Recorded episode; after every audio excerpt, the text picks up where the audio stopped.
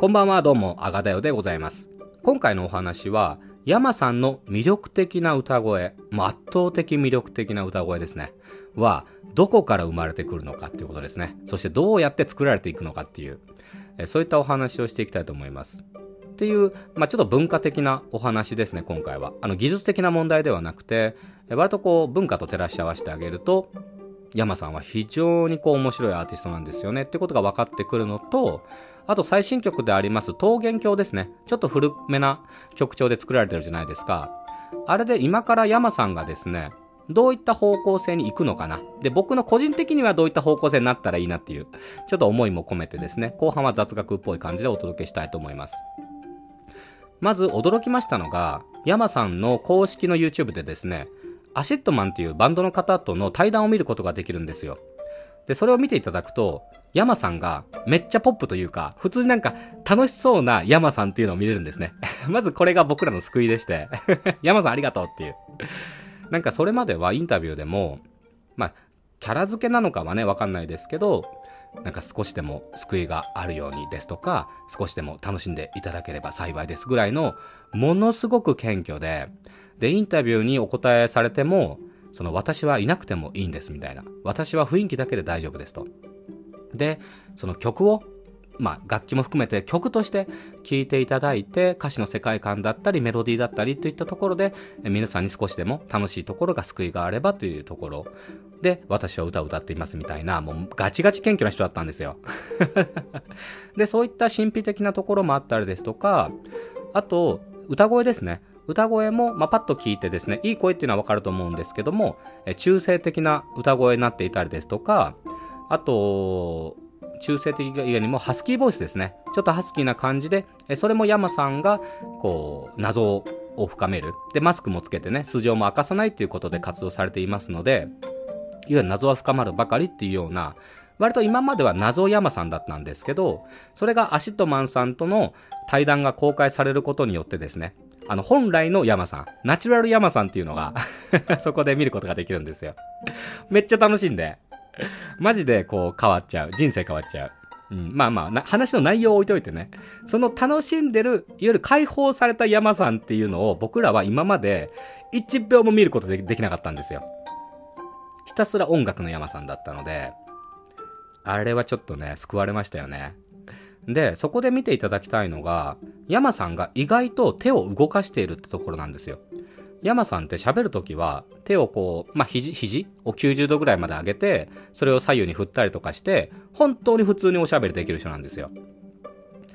っていうことですとか、あともう一つ大事なところはですね、山さんって喋ってる時の声と歌ってる時の声が全く一緒なんですよね。もう本当ナチュラルなんですよ。まあ、これは、まあ、海外で言ったらシャンソン的と言いましたとか、あとアメリカ的なゴスペル的というか、まあまあ、ちょっとね、ゴスペルには宗教じみた内容も入ってきますので、若干例外ではありますけども、まあ根本的には、いわゆる喋ったまんま歌おうっていうのが、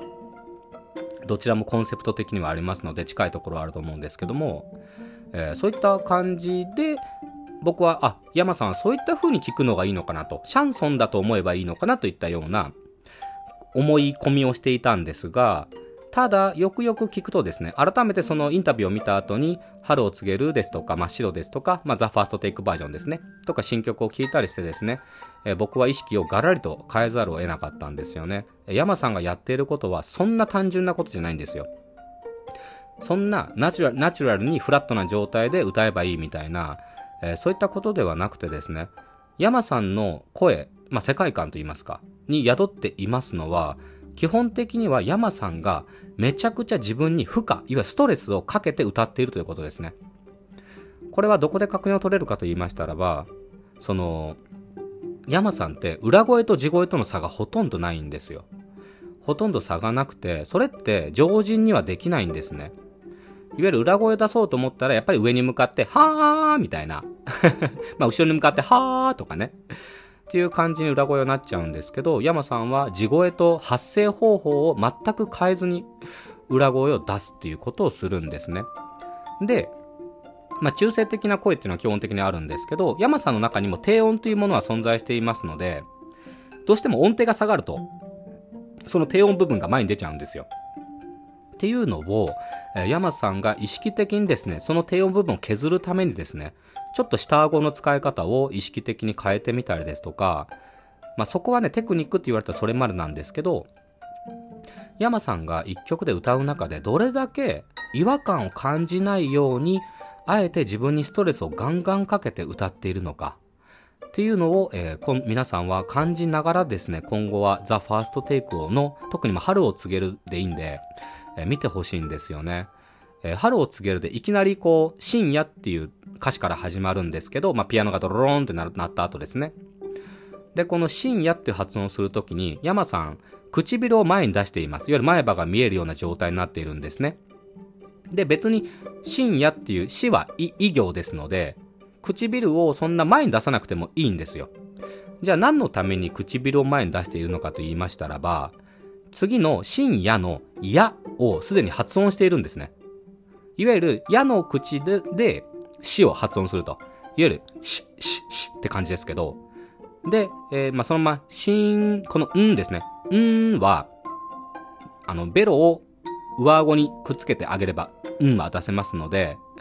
いわゆるそこまで連動をさせて、しんっていうのを発音した後に、もうやの口はさっき一番最初に唇で作りましたので、しんやー、しんやーっていう、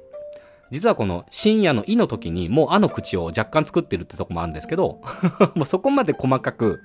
もう冒頭からめちゃくちゃ自分の歌い方に対してストレスをかけているんですね。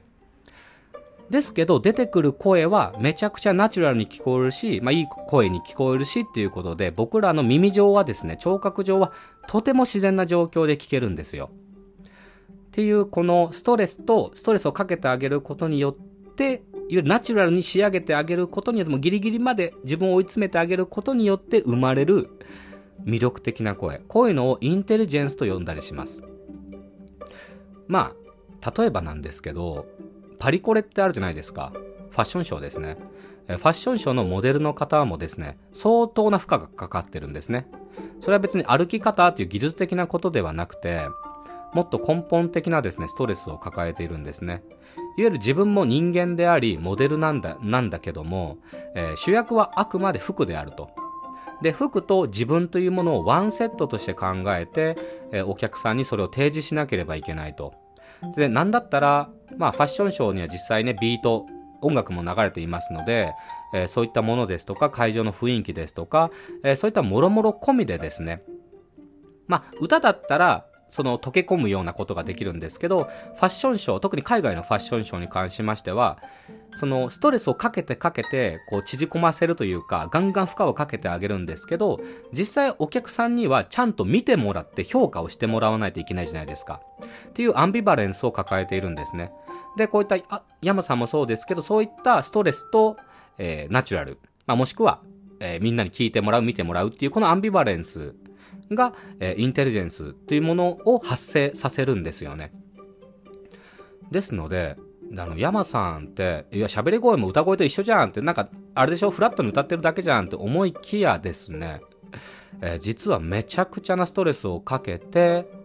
えー、インテリジェンスというものを生成しているアーティストなんですよね。で、えー、さっきね、その喋ってる時に腕をめっちゃ動かしてなんか楽しそうな山さんっていう話をしましたけども、実際これ歌ってる時は手は真下にブラーンとさしてる状況ですよね。ここもいわゆる負荷をかけてあげてるんです。腕を使えば、えー、テンポ、いわゆるこうリズムが取りやすかったりですとか、感情表現がしやすかったりですとか、それこそ発音ですね。例えば、深夜東京のこと、とにこう手を合わせて一緒にとって言ってあげるとめっちゃ発音しやすかったりですとか、そういったことがあるにもかかわらず、それを封印をあえてしてですね。で、手は封印してもナチュラルにちゃんと聞こえるように歌うっていう。それぐらいストレスをかけているんです。まあ、場合によってはね、マイクに手を置いてとかっていう、そういったこともあるんですけど、まあ、いわゆる手を動かさないということですね。っていうぐらい山さんはめちゃくちゃ自分に対してストレスを与えています。で、そこで生まれるアンビバレンスによってインテリジェンス、もしくはもうちょっと下品な言い方をすれば、え、セクシーさだったりですとか、まあもっと言って簡単にエロいみたいな、えー、まあエロティシズムですね。そういったものも生まれてくるんですけど、え、そういったことを音楽でやっちゃうかと。え恐ろしいアーティストだなっていう風に、えー、僕はもうそのインタビューを見たおかげで、あんなもうキャッキャウフフしてる山さんを見ることによってそこのギャップ、ああ、本当はすげえことやってんだなっていうことを感じ取ることができたんですね。えー、皆さんどうでしたか？僕の言ってることは宗教ですか？じゃあちょっとね、違うアーティストでも、例えばユーリさんですね。えー、ユーリさんのドライフラワーとかペテルギウスとかとても有名な曲だと思います。とても売れている曲であるとも思います。で、ユーリさんも歌声がとても綺麗で、まあまあちょっとね、あの、ハスキーなところも入ったりで独特な声があるんですけども、ユーリさんの場合も魅力的なのは歌声なんですけど、それ以上に魅力的、彼をさらにこう、売れる要素というか、良くしていますのが、彼に、ユーリさんに叫ぶところを本気では叫ばせないっていう、そういったストレスをかけてあげているんですね。まあ本人がかけてるんですけど、例えばなんだろう。えー、ドライフラワーのサビなんでしたっけ？なんか声も顔も不器用なとこもってあるじゃないですか。あれも全力で叫んじゃダメなんですよ。あそこに負荷をかけてあげて、ある程度のボリュームに落としてあげて、ちょっと自然に聞こえる感じで、こう、ギュッとこう、まるで体を緊張させているかのように、ちょっと細めな声を出してあげたりですとか、そういった自分にストレスを与えることによって、あの素敵な歌声というものが生まれて、えそこのアンビバレンス、いわゆるギャップによってですね、えー、まあ、ゆりさんの場合はインテリジェンスというよりは、それが魅力的、単純に魅力的に、え僕らの耳に届くといったような、えー、そういった現象があるんですね。まあ、ただね、ストレスを与え続ければいいっていうもんでもなくて、あくまで、えー、ストレスを与えることによって、えー、自然に音楽だったら聞こえるようにしてあげる。いや誰にも気づかれずに自然な状態で仕上げるっていうのを、まあ、本来だったらアンビバレンスによって生まれるインテリジェンスというふうに僕は呼んでいるんですけど、っていうようなことが起きてきます。これは歌声だけじゃなくて、楽器が詳しい方であれば、楽器でも同じような現象を起こっている曲もたくさんありますので、まあ皆さんにどんどんいろんな音楽を聴いてほしいんですけどね。じゃあ、まあここでメインのお話の山さんの魅力的な歌声はどこから来ているのか、圧倒的な歌声ですね。は、もう山さんによるですね、もう完全な負荷、もうストレスをガンガンかけまくって、もうナチュラルなもの、ナチュラルなものにどんどんしていく。それを細分化していく、さっきの深夜っていう、こんな単語にさえも気を配ってですね。で、もちろん低い声が出るときはこう、高い声が出るときはこんな感じっていうことで、一つの一本筋というものを一つも曲げないっていう。なので、山さんの楽曲というのは非常に聴きやすいんですよ。僕最近のアルバムでしたら、山さんのアルバムって本当に一曲も飛ばさずにずっとリピートしてるんですね。っていうぐらい、もうナチュラルな状態で、で、テンションも一定な状態で山さん保つので、だいたい鼻の上あたりをテンションとして保つんですけど、それを一つも曲げないっていうね。で、それ、まあ、ちょっと細かい話したしたくなりましたけど、あの、発音がどうとかってしたくなりましたけど それ一切やりませんね ちょっと今回のテーマではありませんので、そういった感じで生まれてくると。あの、あれと一緒ですね。漫画家が締め切り直前になってすごいアイデア浮かんだりとかっていうエピソードよく聞きません？なんか声優さんが時間に追われて最後、なんか、適当にやったというか、ふっと思いついてやったのがめっちゃいい声だったとか、めっちゃいいセリフだったとかあると思うんですけど、そんな感じで人間はある程度ストレスを上げた方が実はパフォーマンスが上がるぞっていうことですね。じゃあ今回の桃源郷ですね。ちょっとレトロな曲調になっていまして、まあまあ、オマージュとは言いませんけど、どちらかというと70年代のアイドルソング、アイドルというか当時はソロの歌手ですけど、な曲調に仕上がってますよね。いわゆるそういった負荷をかけてあげて、インテリジェンスみたいなものを上げてあげる歌い方というのは、70年代を代表としました歌謡曲に見られる現象なんですよね。なので、それに寄せてですね、楽曲が作られたのではないのかなというふうに予想しております。ですので、その70年代の方々もですね、ある程度その、周りのパブリックイメージみたいなものも作り上げていかなければいけないですし、いわゆるプロデュースされて、誰かにプロデュースされて、歌手としてデビューするといったようなものが日本では70年代から起こるんですね。もともとの原理はフランスなんですけど、まあそういったところは置いといて、まあアイドルというのは偶像という意味ですから、誰かがプロデュースしてあげてるということですね。今の48とか46的なですね、ああいったもう自分さらけ出しますけど、みたいな方向ではなくて、もっとこう、ちゃんとプロデュースしてあげて、こういったキャラクター、まあ、キャラクター設定って言ったらちょっと言い方変ですけど まあ、こういった売り出し方があってとかね、完全に計算つく、えー、まあ、計算され出したのが70年代だったんですね。で、そういった方々の歌手、いわゆるアイドル的な歌手の方の歌を聴いていただきましたらば、そこもやっぱり独特な魅力がありますよね。それも、その本来のまあ、本名というか、素の自分ではなくて、あくまでプロデュースされた、コントロールされてストレスを与えられた歌を提供されていますので、えー、独特なですね、魅力が70年代のアイドルさんたちには宿っているわけですね。それが80年代ぐらいになってくると、だんだんポップになってくるので、あと、アイドルグループ化してくるので、えー、若干別件にはなるんですけど、いわゆるプロデュースがなんかダンス方向に行ったりとか、キャラクター作りとか、ツンデレとかそういった感じになってきますので、えー、ちょっと方向性変わっちゃうんですけどね。ということで、山さんにはそういった古臭い歌謡曲みたいな曲調と山さんのストイックなそういったアンビバレンスがですね、見事にマッチしたんですよね。ですので、僕はまあ、今回の曲を聴けばですね、桃源郷ってちょっと楽器がふざけてて、あえて昔にやってますよってなんかおちゃらけてるところがあって、インパクトはいいんですけど、ただ本来の山さんのそういった、インテリジェンス的なところを発掘してもらいたかったら、次曲、次に歌謡曲っぽい曲を出すのであれば、もうちょっと、こう、なんて言えばいいんだろう、クラシックからクラシカルとまでは言わないんですけど、売れなくていいんで 売れなくていいんで、あの、隠れた名曲扱いでいいので、ぜひね、次のアルバム出るときはですね、もっとガチガチにね、こう、山さんを活かすような感じの楽曲を作っていただければ、僕としてはよだれダラダラっていう感じで楽しめるのではないのかなっていうふうに思いました。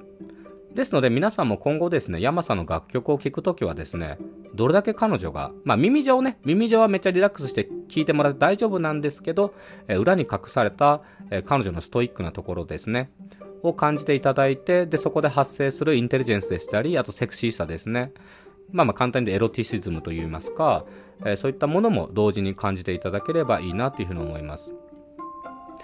最近でしたらちょっと関係ないんですけど、例えばレイさんっていう RE、REI と書いてレイさんっていうギタリストがいるんですね。アルバム出したばっかりですけど。え、レイさんも東京ゲゲゲイトの、えー、With ゲゲゲイですね。のシングルの中、ごめんなさい、アルバム曲の中で、 CRAZY CRAZY という曲があるんですけど、かなりレイさんは、まあ、怒りを音楽にこう変換するようなタイプの作り手でして、で、そういったいわゆる怒りと音楽で、割とハッピーなね、ダンスナンバーを作ってっていうところで、レイさんは自然とこうセクシーさがどんどん前に出てきていて、彼女も成長してきたなっていう感じですよね。で、そういった方々って基本的に山さんもね、おそらくね、本来はめっちゃいい人なんですよ。めっちゃね、多分明るくて、ポップな方なんですよ。で、そういった方ほど、そういったストイックに、ストイックにってなってくると、どんどんそこに、そのインテリだったりとか、セクシーさみたいなものがだんだん勝手に負荷、負荷ってここは付け加えるの方の負荷ですね。がかかってきて、いい感じにこう、文化として成立していきますので、えー、今後の山さんもですね、もう J-POP にどんどん殴り込みをしていってほしいですね。もう今までのあんなもうふざけたふざけ、お前らふざけてんだよぐらいの まあこれは山さんが言わなくていいんですけど、山さんは孤高の存在であってほしいですので、山さんはだから、長く売れてほしいですね。そういった歌い方ができるアーティストってなかなかいませんので、うん。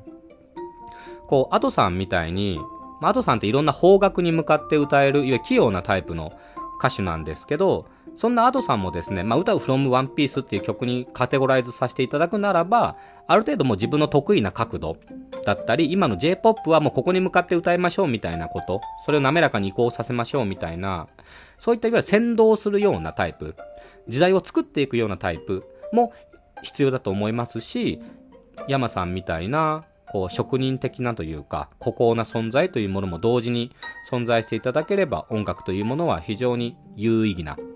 え価値のあるものへと変わっていくと思いますので、皆さんもね、今回出しました方が、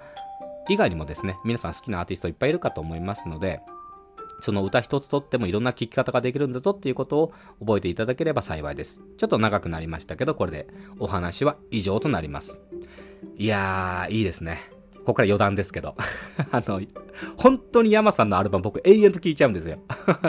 一あの一寸の赤ぐらいでめっちゃテンションボカーンと上がって、で、アルバムバージョンはですね、ザ・ファーストテイクの音源化もされていますので、まあ、春を告げる真っ白とかでテンション爆上がりってなって、で、1曲目がランニングアウトかな。もう最初からね、アップテンポな曲ですので、もうグワーンと上がってですね。っていうこれは単純にだから、山さんの声、声が素敵だなと思ったことは僕はほぼほぼなくてですね。僕はいい声っていう耳を、そこまでいい耳を持っていませんので、まあ声優さんがね、いいセリフ言ったなとか、いい声で叫んでんなみたいなのはありますけど、あんまりこう人の歌声という観点では音楽を聴いてこなかったので、ちょっと今後はまた音楽の聴き方を山さんを伝ってですね、えー、変えていこうかなと思った所存でございます。いいですね。なんか J-POP 語り出すとキリがないですね。いろんなこんな感じで、ちょっとね、アーティストアーティストに分けながらおしゃべりを、まあ、ポッドキャストなりにこう雑学的な感じで今後も続けていきたいと思いますので、改めてお願いいたします。ありがとうございました。お相手は私、あがだよでございました。それではまたお耳でお会いいたしましょう。さようなら、バイバイ。